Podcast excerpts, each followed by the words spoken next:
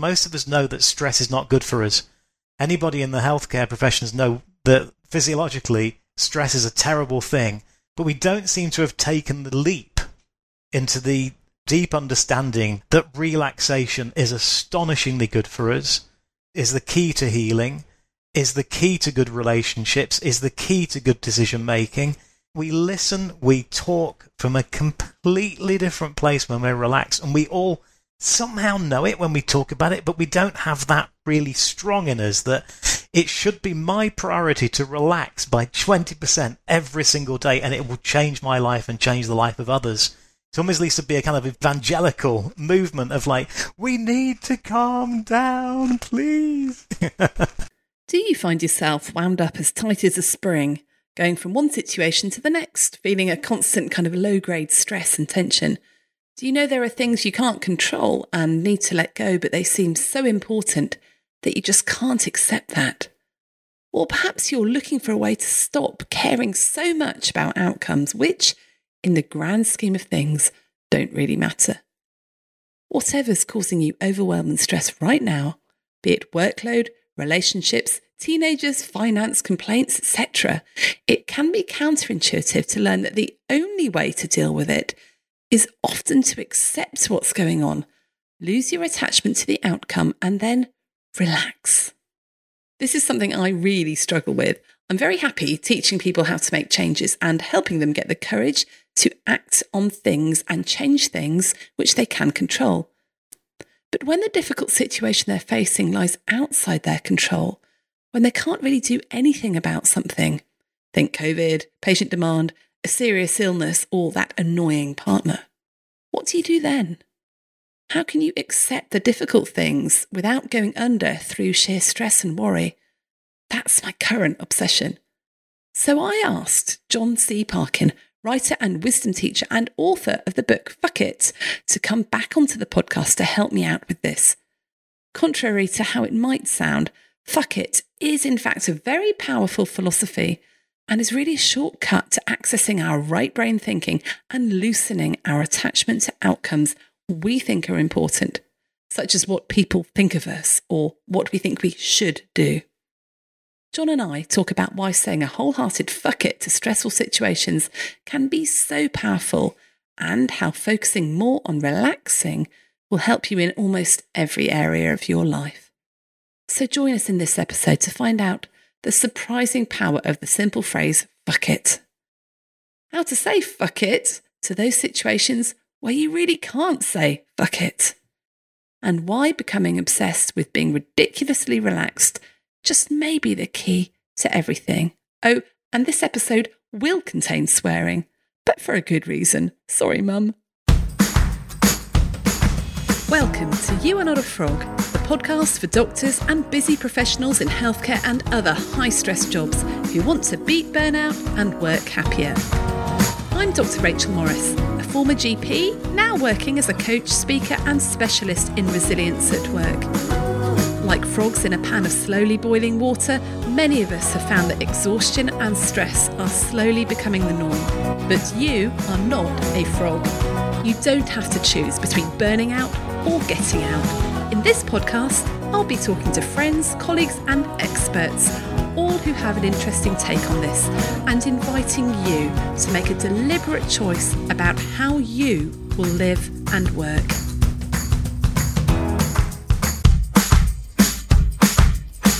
Are you constantly stressed and thinking about work? Does your laptop come with you on holiday? Your to do list have permanent residence in your brain, and your worry about how to handle the latest crisis wake you up in the small hours? Then it's time to get your life back, and that's exactly what our brand new online course will help you do. It's a 60 minute reset for healthcare professionals to shift your mindset so you can set boundaries and limits around your work without the endless guilt that you've not done enough.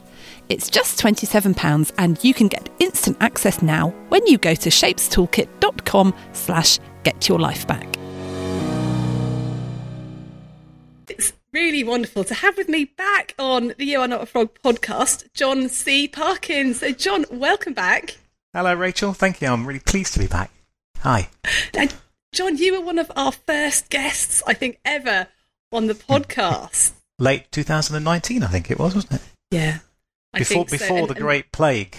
before the, before the plague. Now, John is a writer, he's a coach, he's a wisdom teacher, and he's also the author of the best selling book, "Fuck It: The Ultimate Spiritual Journey or Path. What's the tagline there, John? It's the way, Way. the ultimate spiritual way. Yeah, The Ultimate Spiritual Way. slightly it sounds it's slightly tongue in cheek, isn't it? That's what it sounds like. You know, love suggesting that suggesting that swearing can be a spiritual path. But that is what the, that is what I argue in the book. I love that. So, if we think about Fuck It as the ultimate spiritual way, how can that be? Can you tell me why? Because there's lots of good concepts around, there's lots of good ideas, there's lots of good models and things, and I teach lots of models in the Shapes Toolkit course, but but you've found this as, as, as a, like a spiritual way. So, how did you end up with that sort of take on it, as opposed to it's just a great model to help you? When we first understood the the, the power of saying fuck it, and when I say we, I mean Gaia, Gaia, myself, my wife, and myself, we'd just set up a retreat center in Italy. So we'd spent the last the previous few years setting this up, and and the reason we were setting up the retreat center is because we were into meditation and Taoism, the kind of going with the flow philosophy, and Buddhism, the kind of you know the kind of supermarket mix, the the pick and mix version that is modern spirituality. So we're into a lot of alternative health and alternative spirituality, which, if you kind of mix it up in a in, in a few sentences, is about giving up on attachment, letting go, going with the flow, dropping into presence, those kind of ideas. And what we found was having, you know, meditating every day, doing Tai Chi and Qigong every day. And we found that when we were really stressed, we were saying, fuck it. And that that had the peculiarly similar effect to a lot of those things that we'd been practicing in, as these philo- Eastern, mainly Eastern philosophical elements. So when you say fuck it, you kind of give up on something, you let go on something, you drop out of this kind of world of meaning that we're locked in in the, in the mind. So that that was that was how it became this really neat, quick, and very Western. It's quick, neat. It's a tool if you can use it really quickly, and it's a very Western phrase. Obviously, it became a Western version of a whole bunch of Eastern philosophies. Hmm. Hmm. So it's just that, that shortcut to get you to that point of letting it go, accepting it, not having the attachment. Yeah, I, I, yeah, it's a shortcut in lots of ways. It, it's because it's it's very particular in in our language. Fuck it, because you kind of know what it means. You know that your problem, the stress that you're feeling, and the tension that you're feeling, is related to something, the it, that you're placing too much weight on, and therefore you sh- you could do with saying fuck it. So it's and it, there's there's hardly anything else apart from the, the use of the swear word, which you know is is very proven, scientifically proven to be very powerful in our brains. It's it's it's a, it does a very particular thing, just just with the lang- the linguistic context of it, the meaning context of it, and there is that thing that they found that you know most of our language is generated in the left brain, and the swear words are generated in the right brain. So it looks like whenever we swear, there's a jump in very simplistic terms. And I know you have many scientists in your audience, so in very simplistic terms, it looks like we jump to the to the to the right brain. And right brain, again in simplistic terms, left if left brain's more language, you know, planning, past, future, kind of more logic. If right brain very broadly is more and calm, playful, uninhibited and the spiritual connection, if that's over there, then just saying the F word takes us into that part of the brain, which I think is amazing.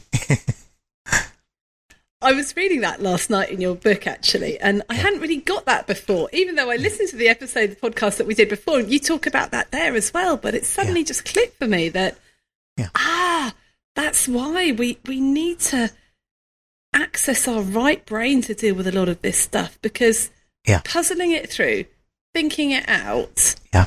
works to some extent, but then you you just get stuck, don't you? You hit you, you you've hit the nail on the head, really. Yeah, you can't you can't really sort this stuff out with the the left brain, the logic brain, with with You can't deal with anxiety, stress, and everything else by thinking it through because thinking is the problem. For most of these things, thinking is the problem. You know, anxiety, most of it's about doom, doom laden scenarios into the future. We have no idea what's going to happen into the future, but we create a false idea world of what might happen, whereas it hasn't happened yet. So it's entirely mentally created. Most of the source of our stress is entirely mental, entirely mind, that part of our mind created. So the solution is very rarely in thinking it through, and certainly not thinking it through from that side of the brain.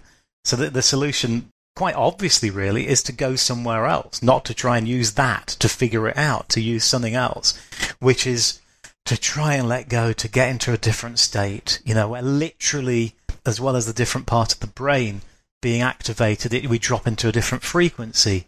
So the brain's at a different frequency and the whole body will change under relaxation. So the body mind is changing. And then the problems, it's like, you know, looking at our problems from a completely different angle, a different space. And, uh, and then the answers come quite more, more easily. Yeah, there's there's a quote. I think it was Mark Twain that said, "I'm an old man. I've known many troubles, but most of them didn't happen." Ah, yes, beautiful. It's a great, it's a great quote. And when I think, yeah, about the stress and the anxiety that a lot of our listeners are going through, I'm going through a lot of people working in these high stress jobs. It is yeah. it is thinking about things that haven't actually happened yet. There's probably a bit of dwelling on the past, but mostly it's it's worrying about the future. And yeah, you're not going to use the same tool to solve it. And so just using using the right brain, it's got to be helpful. I, I had a quite an interesting experience the other night where uh, did a free webinar. We had loads of people signed up to it, and Zoom has changed its settings. Ah. so, yes. Even though I had bought the large meeting, paid a lot of money to make sure everybody could get in, I hadn't clicked the button to convert it. or Something had happened. It had changed. Yeah. Normally, it had been fine. Changed overnight, and only a limited amount of people could get in. And oh. luckily, I didn't find this out until after the webinar. Oh. And then oh. I oh. got messages, and I just felt awful because you know people yeah. have given up time to come, and they'd really wanted to come, and I felt immediately I felt this sort of weight of stress, and yeah. I knew I was talking to you this this week actually, and I just I said, you know what, fuck it, there's nothing I can do, and genuinely it worked because even though the problem was still there, and I did what I could to, you know, make sure people had the replay and make it up to people and stuff. Just that saying "fuck it" really, really helped, and it, it was quite surprisingly powerful. Yeah, yeah, it is. I always imagine it as acupuncture is that what I'm used to with when I have a something going on. So I get some needles stuck into various bits, and it feels like the needle going into just the right spot, just the perfect thing when the when the tension and the pain really builds up. Yeah, because it makes us really it it it, it, it punct. Sorry, I'm mixing the metaphors now, but it's puncturing the the balloon of meaning, isn't it? Of massive meaning attachment to that thing. This is so important to me. You're also brilliant at kind of reframing it, as you say, making up to people. But yeah, it helps no end.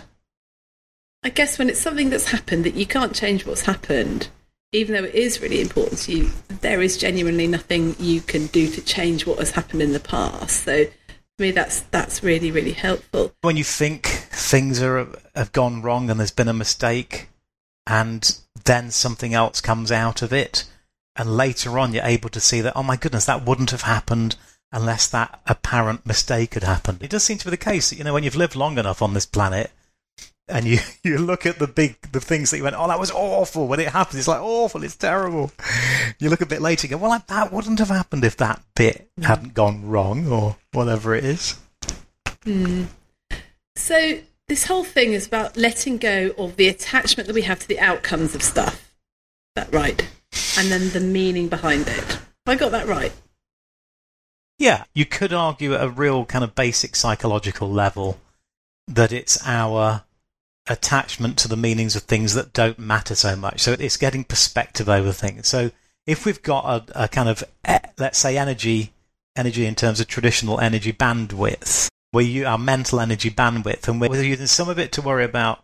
I was going to say worry about the bills, but at the moment we have good reason to be worrying about the bills. But you know, some of it's worrying about the bills, some of it's worrying about whether the government's going to change, some of it's worrying, about, and so you're basically you're using more and more and more of the bandwidth to worry about things that in the end don't matter so much.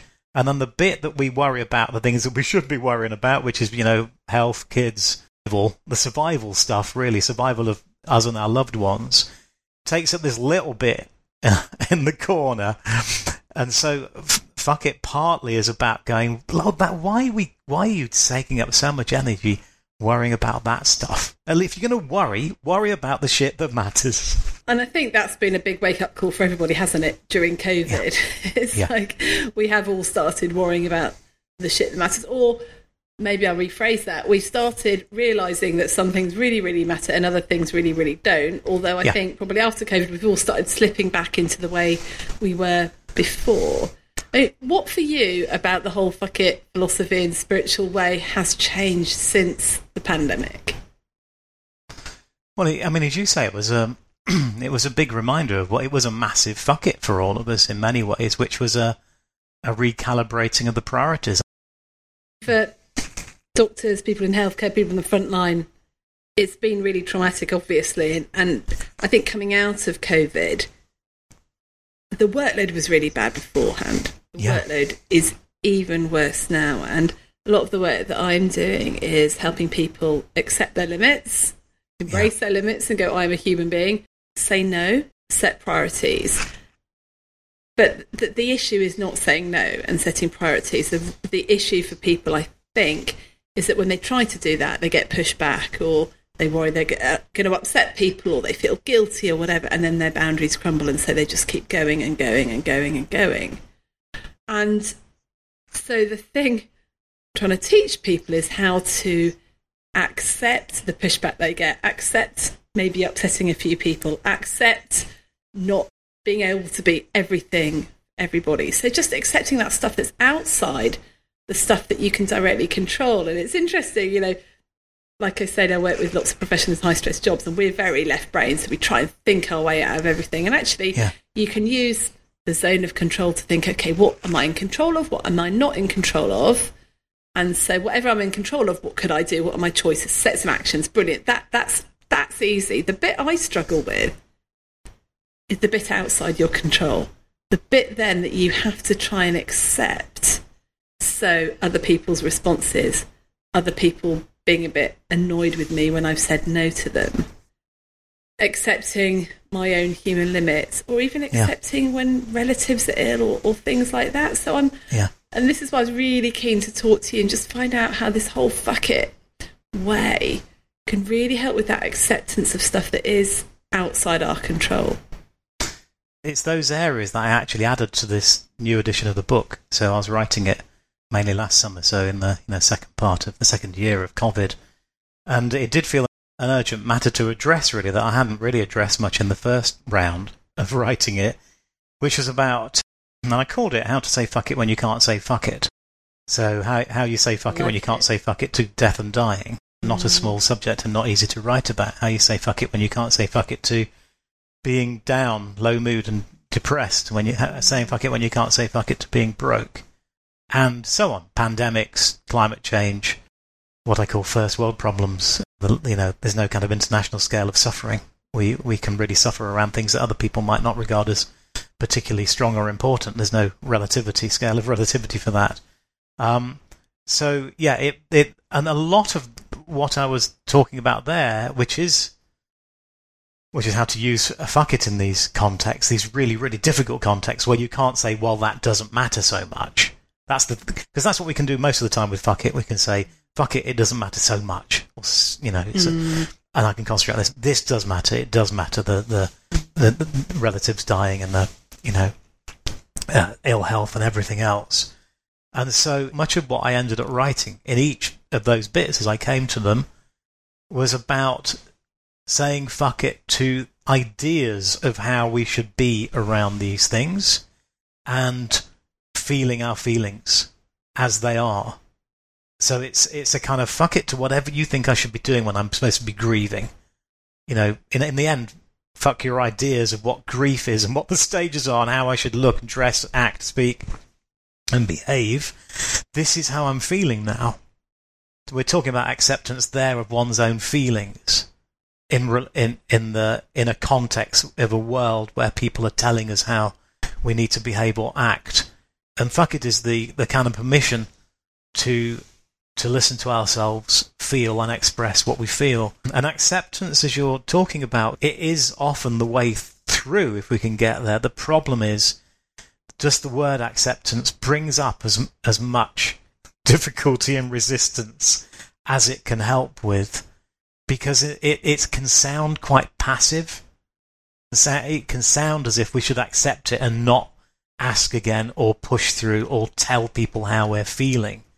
So when we find a way to understand acceptance in our lives that's not a form of passivity, then it's incredibly powerful. It works for me in terms of flow, a kind of Taoist idea of of how life can be, which is that in Taoism, everything has a, a natural flow. So things are moving naturally in one direction or another, and the trick is to try and try and move with the flow somehow and not resist the flow. And that doesn't mean being passive. It means that if the flow is towards, let's say, really expressing ourselves, if you can feel it, there's something that's absolutely not right for me, and that everything in me is saying shout, you know, everything in me is saying protest about this, and then protesting is the thing to do.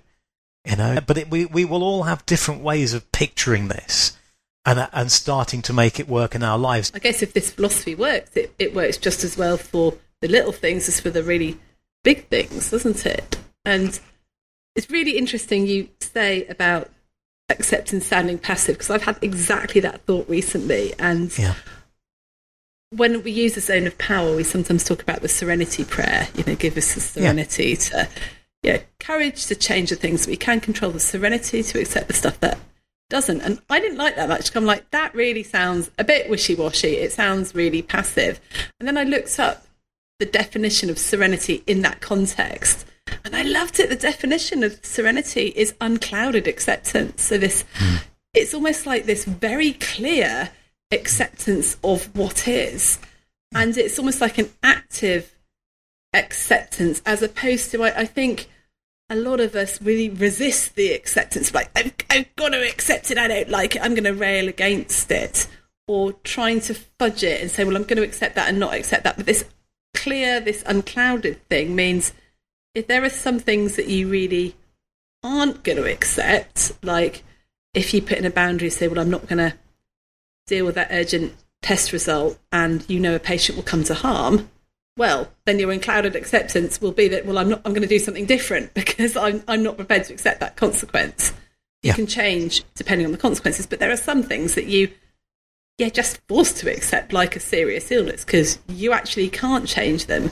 In which case, no matter how much you shout and scream about this, it's not gonna, not going to make any difference. So you do need that unclouded acceptance in, in those bits as well. But I'm still trying to work out really what that looks like. But I think, like you said about the feeling, the feelings, and not being scared to go there. Well, yeah, I mean, even in that context, I've never received that diagnosis. I've been ill in my life, but I've not received the diagnosis that would clearly knock one. But the natural flow is probably I don't want to don't want to don't want to face that don't want to face it don't want to face it then there's going to maybe complete upset anger and then then there may be a bit further down the line a level of acceptance I don't know it's like fuck it is often fuck it to the messages from the outside the shoulds and the oughts about how we should behave about what we should do in certain circumstances which usually are just fashion.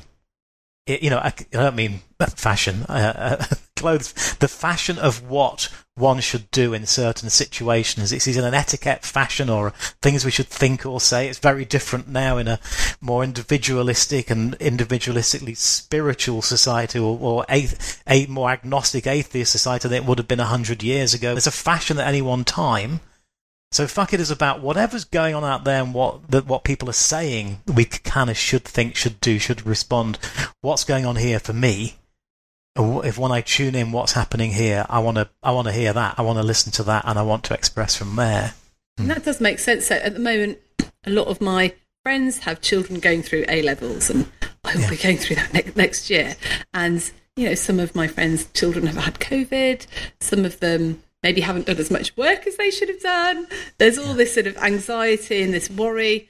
over stuff that really, really matters, but is also out of their control. So, what you're saying is if they said, fuck it, it's not fuck it, I don't care about my child's future.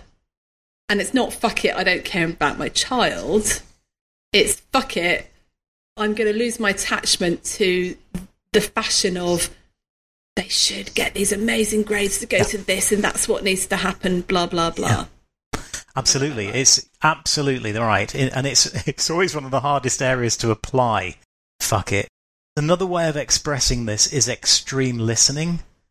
It's an extreme form of listening to ourselves rather than the the conditioned way we have, which is listening to everybody else.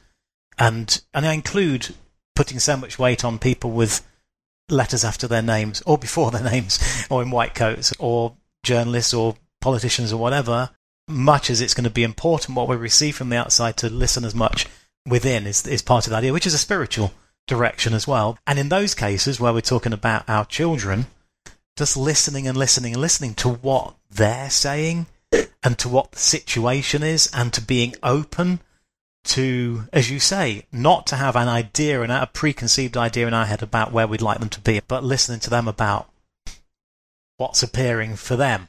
I can see that it's saying fuck it to the way, the traditional way everything should be done. So it's very much fuck it to preconceived ideas of what should of what should be happening. How, how do you say fuck it when you're overwhelmed, overloaded, you can't see a way out, you've got a business depending on you keeping going, you've got patients that won't be told no, etc., etc. How does that work? then because I was really interested in you said you've been you know writing stuff about how to say fuck it when you can't say fuck it which would be an awesome title for this episode by the way.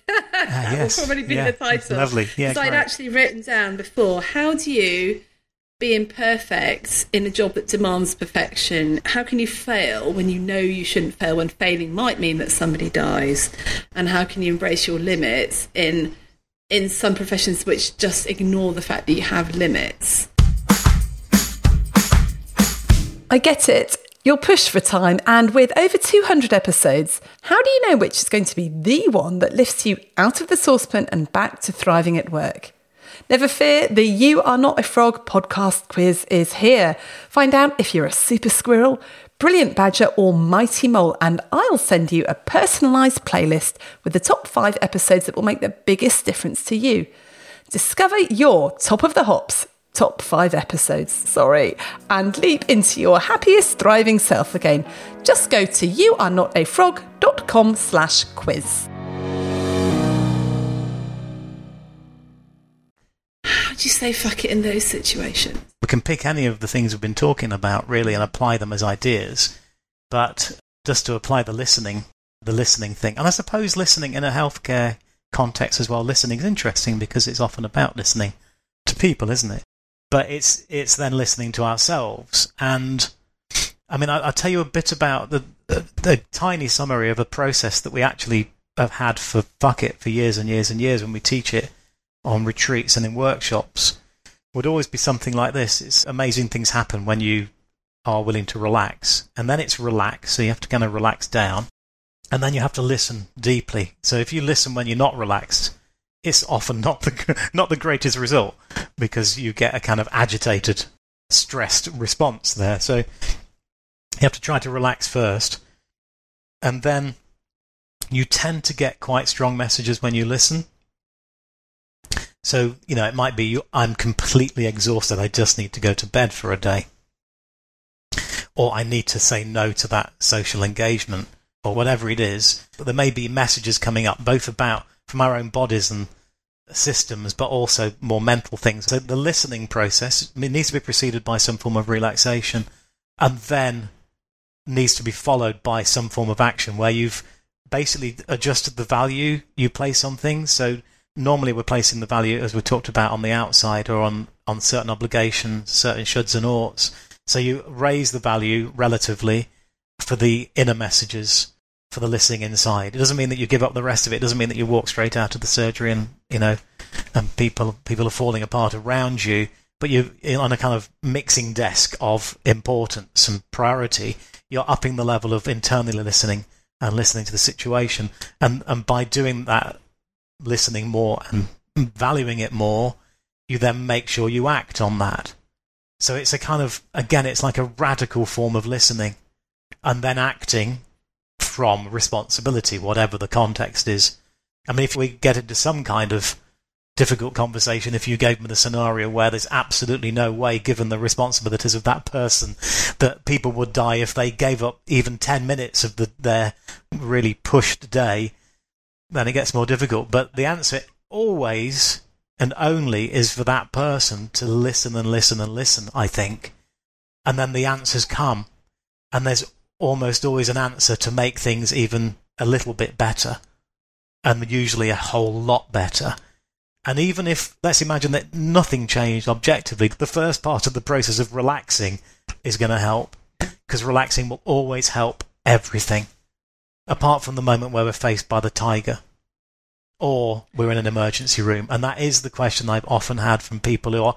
I, I got that question from a doctor who was work, working in a war zone, who I, whom I was teaching relaxation to. And she she she went. It's not not very helpful relaxation in my job. I agree. Actually, it, yeah. relaxation is helpful because yeah. even as a doctor, there's very few situations where you truly require to be in your fight, flight, or freeze okay. zone. Yeah, um, because. I've had an incident recently where we had to do a full on CPR resuscitation of somebody. Out, out of it wasn't in practice. It was in the middle of nowhere. It was awful, yeah. really stressful, and you really needed your adrenaline there. You really yeah. needed to be in your stress zone to get into this is what we're doing. Do it now. Do this. Do that. Boom. But actually, even even in a war zone, yet yes, if someone's rushed in and they're bleeding from every orifice, yes, okay, you need that. But I would still think most of their work was in a time where actually being calm, having a calm hand, doing the surgery that you needed to would be much, much better than that absolute urgent, literally every second makes a difference yeah, yeah. thing. Even in a war zone, I don't think every single yeah. second will make a difference. So there are times when you need to be in that zone, but actually most times you need to be in your well, that's perfect. And I'll quote you on that, Rachel, because yeah, because it, I mean, you're right. I mean, even even in a war zone, you know, we imagine even even in a war, people are fighting all the time. There's there's patches of not fighting, and it'd be the same in any job, wouldn't it? Even if you're right there in the emergency. Well, I'm interested, you know, and if anyone working in the emergency department wants to comment and write in, I'd love to hear from people because, yeah. yes, in, in, in a resuscitation, you know, in the, the crash call, that's where the adrenaline kicks in, but there's an awful lot of stuff that goes that goes yeah. on around it, like communication with people, like communicating with relatives, like all that sort of stuff, where you don't want to be in that stress zone, where actually to be in that stress zone would be very deleterious to your yeah.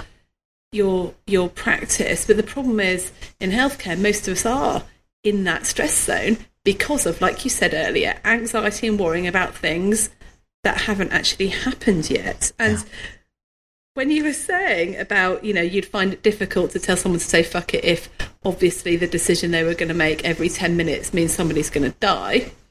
I completely agree with that. Obviously, you can't really say fuck it then, but, and I've literally just done a webinar where we asked people in a poll what stops you from saying no and setting boundaries. And I gave them the options feeling guilty, don't want to upset people, fear of missing out, some, it might have a serious patient safety consequence or as something else. 42% said they don't say no because it makes them feel guilty. 3% said they find it difficult to say no because it will cause patient harm. Wow. 3%.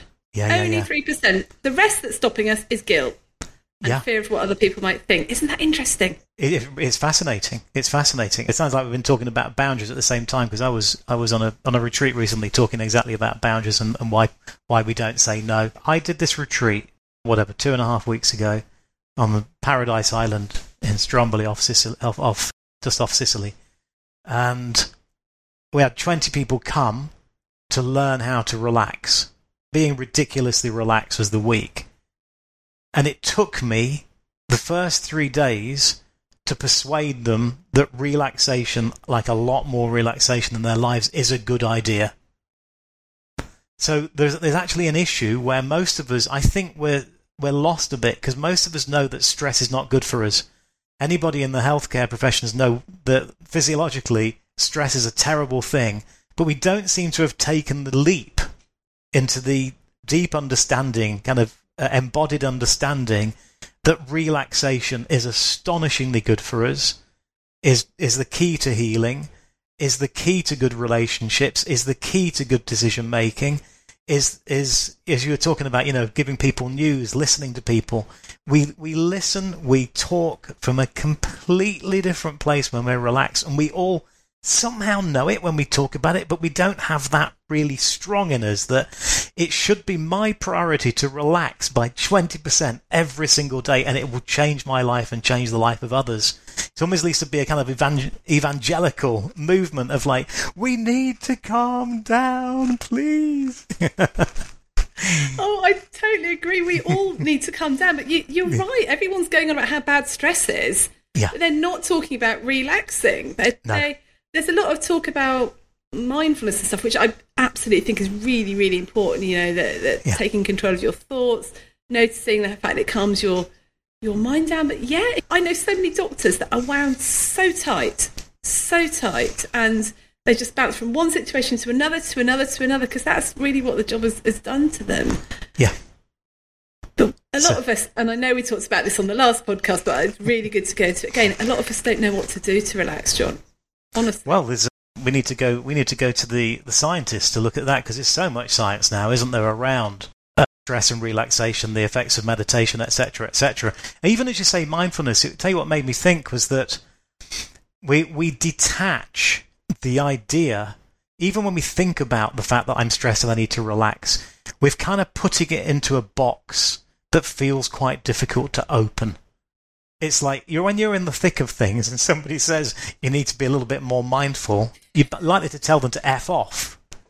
It's like we need things that we can do like this and that become part of our lives. Because we need to develop like a, a kind of real, pretty much unconscious response to stress in ourselves to relax. And that and practice does it but we need very quick things. And one of the quickest things I know, and this is relatively recent studies, and I can't remember who it was, but I think it was a, a an academic in, I think, at Dublin University.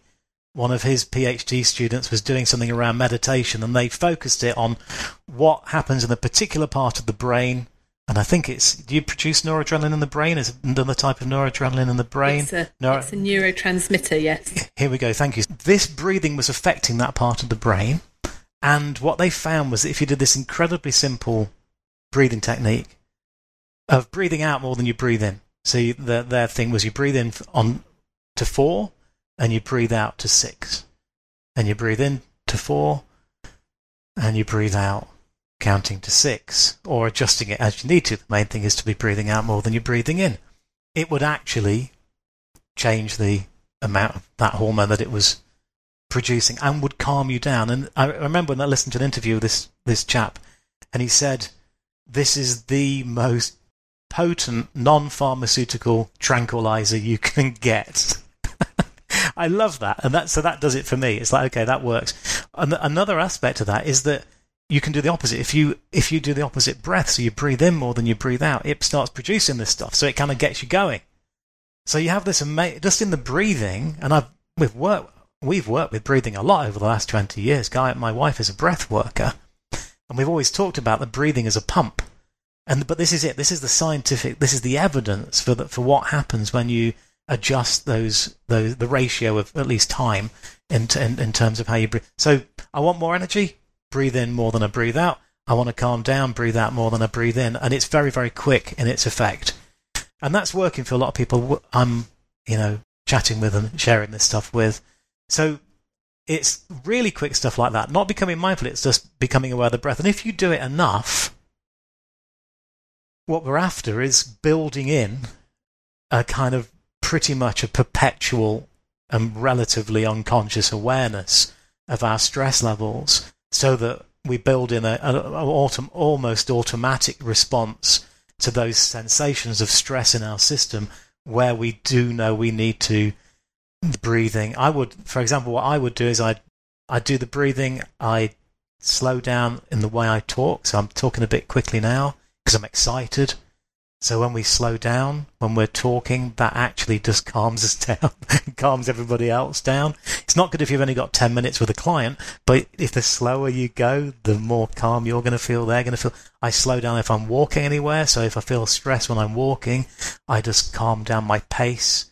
And the other thing I do, because I'm sensitive to sounds, is that I then tune into any sounds around me, and that calms me down.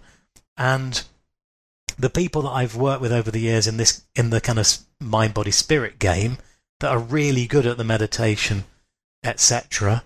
They do have this thing of they're always aware of how they are.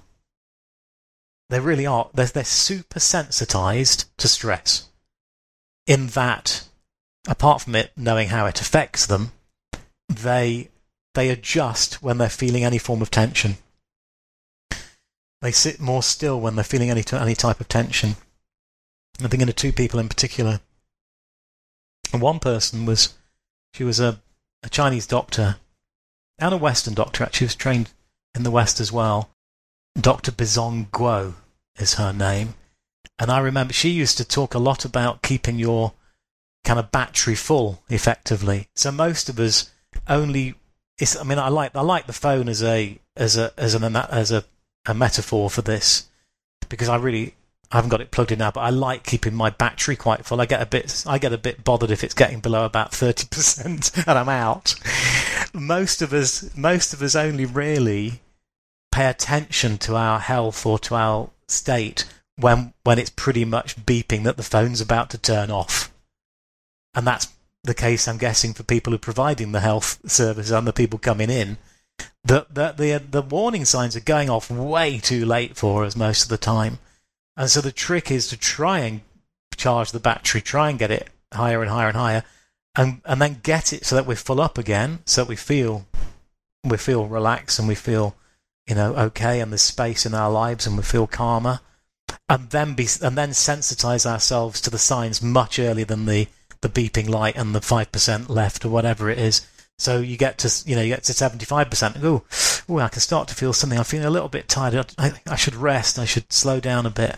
Now this this may be pie in the sky stuff, Rachel, for some people really in the thick of it. But this is what I've seen, you know, in people that really are into the the relaxation with health stuff. Mm. I think it's good to look at the extremes, though, to think about actually yeah. what other stuff you can do in other things. So you know, if you have got a huge long list of patients, you know you've got to get through. Yeah. Even just going sitting outside under a tree for five minutes, doing a bit of breathing, yeah. it's going to help, isn't it? And yeah, yeah. Maybe slowing things down, and you know, and then I'm thinking listeners will be thinking, yeah, but I can't slow things down because I'll have lots of people waiting, and that's probably when you have to go fuck it, and you know, I'm going to do what I'm going to do. I'm going to practice in the way I need to practice in order to be safe and effective and and and good. But I love that thing about being a little bit more sensitive. And, and what you were saying about the whole breathing, we know that the, I think this is what, uh, just another way of saying exactly what you said, that, that those long out breaths get you into your parasympathetic zone yeah. away from your sympathetic adrenaline based zone. It's your noradrenaline based parasympathetic zone. And Paul Gilbert's done a lot of work which really resonates with me about the, the three different zones we go in and out of. You've got your threat zone, ah, lion. You've got your drive zone. Achieve, achieve, achieve. Your dopamine. You know, they think I'm good. The person thinks I'm good. And then you've got your rest and digest zone, which, frankly, in the West, and particularly with doctors and other people listening to this podcast, and probably myself as well, we bounce between drive and threat, drive and threat. We forget to go anywhere near that that rest and digest zone, which is where we need to be to calm our physiology down. Otherwise, you are in that heightened state of physiology the whole time. We should probably flip it. I mean, let, us take the classic kind of Pareto's 80 20 that we can apply to almost everything. You know, it's probably that we're eight, at least 80%, isn't it, in, in the drive and the threat? And only in, I mean, probably the only time we're resting and digesting is when we're unconscious and asleep or we've been knocked out by alcohol or something or, or whatever whatever the poison is for, for people to come and knock ourselves out.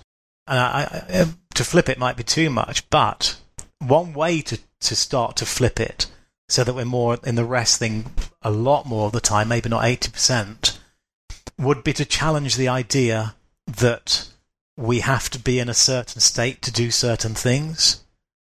You know, we have to be in that state to get that done, or to be with a client, or to make decisions. And I mean, you you beautifully kind of responded around this emergency room in a war zone thing by saying, actually, you don't have to be in that state that much of the time. Even in that situation, relaxing a lot of the time would probably really help. And I love that. It's a beautiful example because, as you say, we've gone to the extreme there.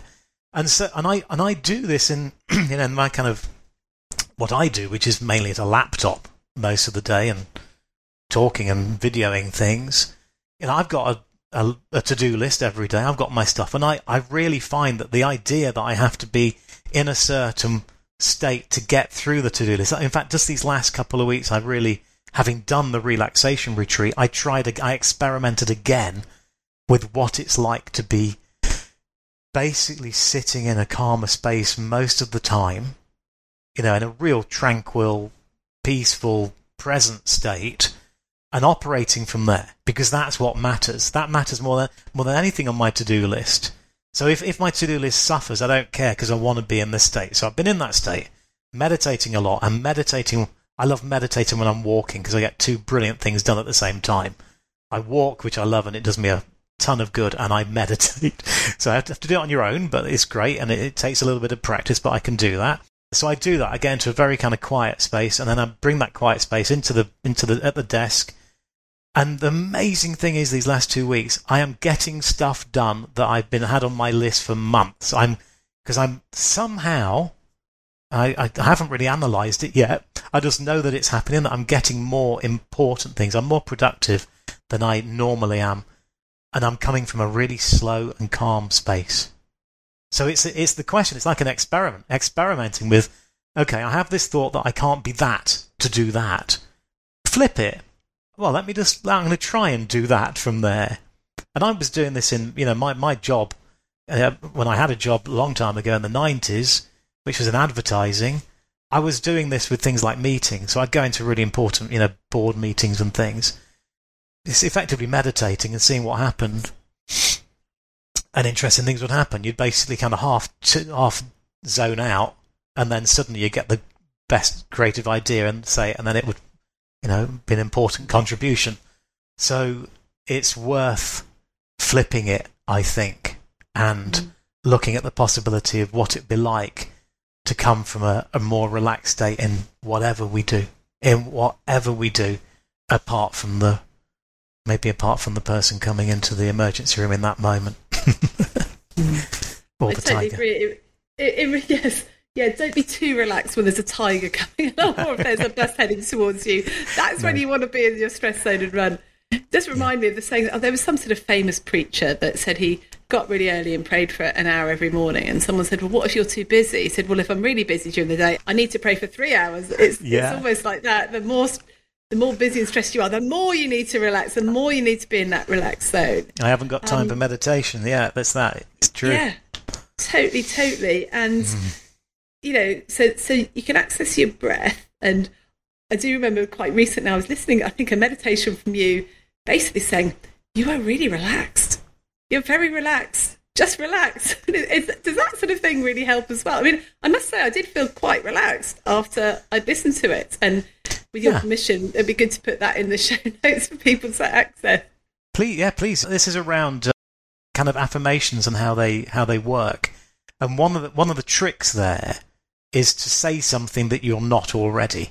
So if you say I am when you're not relaxed, when you're very obviously not relaxed, if you say I am relaxed, it sends a whole range of signals all over the place, and I'm, I'm not going to try to guess what's exactly what exactly is happening there. But your body is kind of kind of going, oh, oh, oh really? Okay, then, and it, starts to relax. It's and it and it this happened not just with relaxation. You can do it with almost anything. So it's it seems to be a little magic trick there there is because they've done they've done research on these forms of affirmations. I think if it's what they're saying is for some people if it's too far from what your actual state is. So let's say I don't know what. Let's say you're you're you know really seriously anxious, and you say I'm the most tranquil person in the world. the discrepancy between the, your state and the message doesn't have the beneficial effects that we would like. But generally speaking, it's a really way of, you know, it's a kind of faking it till you make it, which is what, you know, that's what a lot of relaxation exercises are from the earliest kind of 1950s autogenic training type of things. They watch people. This is this is how relaxation, you know, as we know it now, developed, wasn't it? It's like it's people, it's scientists watching people relax and seeing what happens to them when they relax and asking them what happens to them when they relax and then kind of going, well, okay, so that this is what happens to them. This is now a technique. And it kind of works like that. Your body kind of goes, okay, yeah, my limbs are heavy. I'm feeling the weight of my body on the chair. I'm feeling a sense of sinking. My fore- one of them is a forehead is warm. So there's a whole range of things. Kind of works. The, the best, the better thing to do with relaxation though is work out what your own bespoke things are because we all have. So you know, what is it for me? Like the sounds. The sounds really does it. Mm-hmm. And you know what? You talk about that affirmation about yeah, fake it till you make it, mm. bringing it all the way back to fuck it. Do you think yeah. fuck it works in that way as well? If you really can't think fuck it about something, just actually saying okay, fuck it. I guess that's what helped me with the webinar. I really cared and I was really worried about it, but just by saying fuck it, it helped me. I was like, okay, well, I can I can say that even though I'm not really feeling it right now. Yeah. It just helps you a little bit more to that, that journey. Not that I didn't care about it. It's just there was nothing I can do about it. And like you said, we don't know what the outcome the outcome is. Yeah. I don't know. Yeah, I think it, it, it's working in a variety of ways. Fuck it, but it's certainly in terms of thinking ourselves into being more fuck it would be there. But I, I do think one of the main reasons it helps is it makes that little jump from one side of the brain mm. to the other, from the bit of the brain where it's the where whatever it is is the biggest thing in the world, to the bit of the brain that's that not so bothered. And I, I don't know whether we've talked about this before, Rachel, but the there's a book and a, a TED talk actually by Jill Bolte Taylor. It's called A Stroke of Insight. If anybody Googles A Stroke of Insight, do you know that? Oh, it's fantastic yeah, TED talk. And I, I just I just got such a lot, such a lot of clarity around what's happening in the in this area just from hearing her story because it's so extreme. Somebody having a stroke where that part of the brain that we're normally thinking in is basically hemorrhaging. So it's knocked the bit of the brain that we're mainly in is knocked out in a person who's a neuroanatomist, knows what's going on, even as it's happening, kind of picking up what's happening from the fact that the sounds are very strong when she's running the bath and that that part of her body is. So she, after a while, she knows she's having a stroke. And she knows after a while she won't be able to remember numbers, so she won't be able to get help. And yet she feels this astonishing sense of calm and okayness, total sense of peace, and entirely connected. So, I mean, it's an, an astonishing testament exploration into what what happens. Mean, it's like you couldn't you couldn't design an experiment better, could you? you see, to for for somebody who knows what's going on to then go into that thing and and she, her story once she you know she, she obviously survived to write about it, but her she talks in the book don't know about in the talk, but in the book about the rehabilitation. And her mother was helping. The, you know, the certain exercises she could do to try and rehabilitate the left brain. And she had this decision to make at one point, which was she was in this completely calm, beautiful space where she was very intuitive. She could tell if somebody walked into her, her hospital room whether they were whether their intention was good or not so good. She she you know she was working at a completely different level because her left brain was effectively out of it, and she had to make the decision: Do I get my kind of practical ability back by rehabilitating the left brain and be able to kind of navigate my way around the world and do things everything else, or do I stay effectively in this heaven so practically no good, but I, I can just sit here kind of like a, a, monk meditating for the rest of my life. And she, clearly, she in the end she decided to rehabilitate it. But her mission then became to remind us all: don't forget the right brain. Don't forget the the hobbies, the relaxation, the letting go, because we're too far over there, and that's the problem. Mm-hmm. Wow, that's just such a good message. If we could just shut off that left brain thinking, access the right yeah. brain. And hey, we can using fuck it, right? we can. And the breathing. And the yeah, breathing. but fuck it, fuck it really does it. Yes, it's like the breathing, it's very quick. Even quicker than the breathing. But I yeah, combine it and work out your own ways to to relax. But first of all, and this is the thing I learnt on that retreat, we have to massively value relaxation, not just recognize that stress is a problem. Let's raise relaxation and a kind of calmer state to right the way up our priority list in life. Also, knowing then that the things that probably are high up the priority list, we're going to get more easily, more automatically if relaxation is there. Because when people, what's important to you? My family's important, my friends are important. It's like, you know, the weekend, la la la la, whatever it is, achieving what, all those things, they're even easier when we're relaxed. Yeah.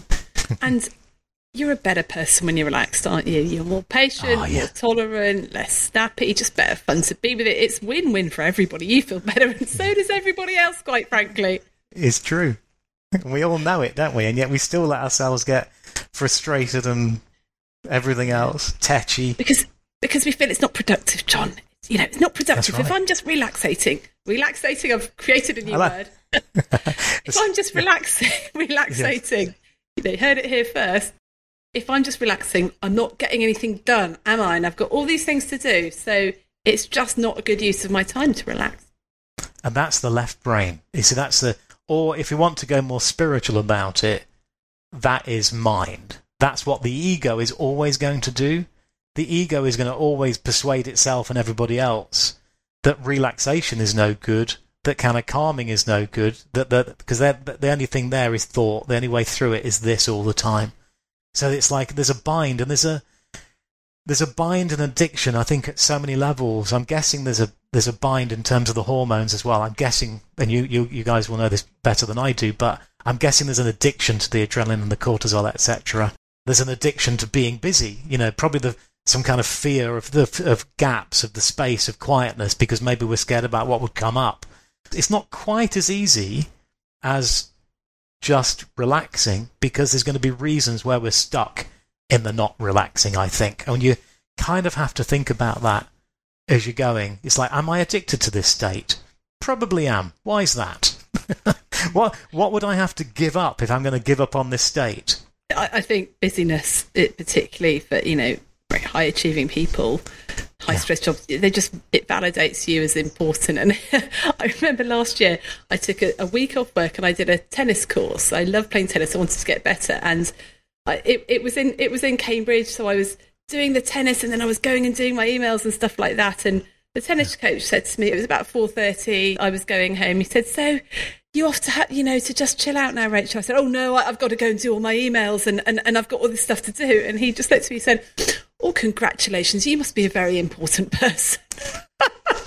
just oh, put me right go. in my place. thought, oh my god, listen to how I sound. It was it was it was very cutting, but I thought, okay, touche. That yeah, absolutely, absolutely. We're, and we're all that's like the that. guru speaking, isn't it? yeah, totally, totally. Oh my gosh. So, John, we could talk about this for a long time, and I'm so grateful for oh, you good. for you coming back on. And I just advise people to go listen to the first podcast because we talk about a lot more of the evidence around the, the, the use of the word fuck and the reason why swearing actually can be quite helpful and some more of the sort of main principles that this has been really really helpful. Relaxation the stuff about acceptance left brain all that sort of stuff.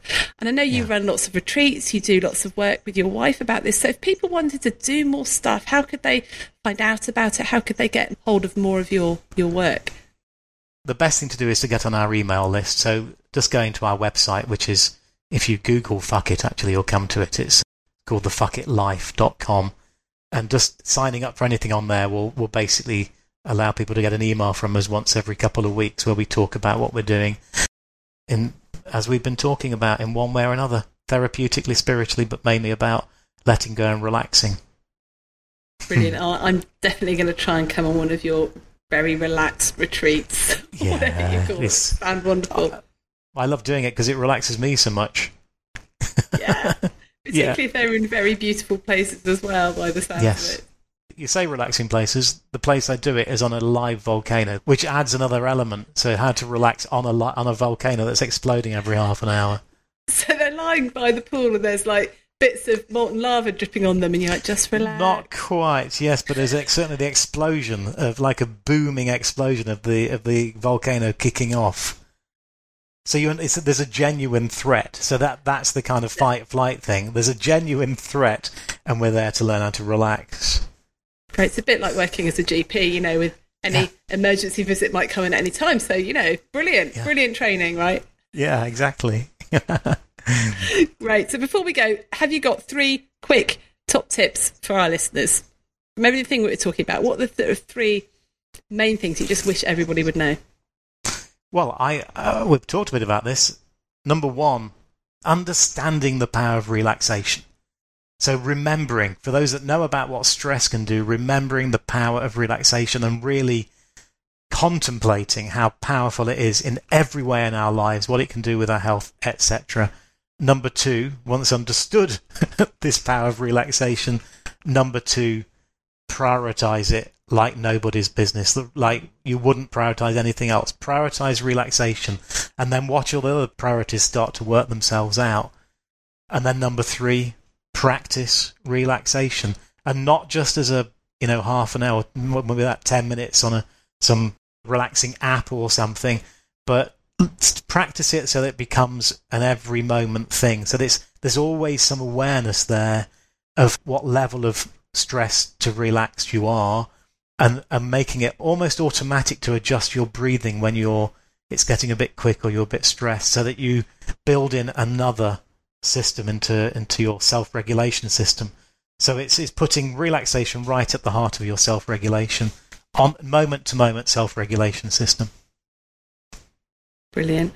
Well, thank you so much for coming on. That has been really interesting. I've made pages and pages of notes here. So thank you so well, much. thank John you. Rachel. I, I, I love talking to you, and we, we, we get to some really fascinating stuff. And also because of your audience, I understand this the the importance of, of this as well. The importance of your audience to the rest of us, but also the importance of these kind of messages for your audience. So thank you for inviting me on. It's lovely to chat.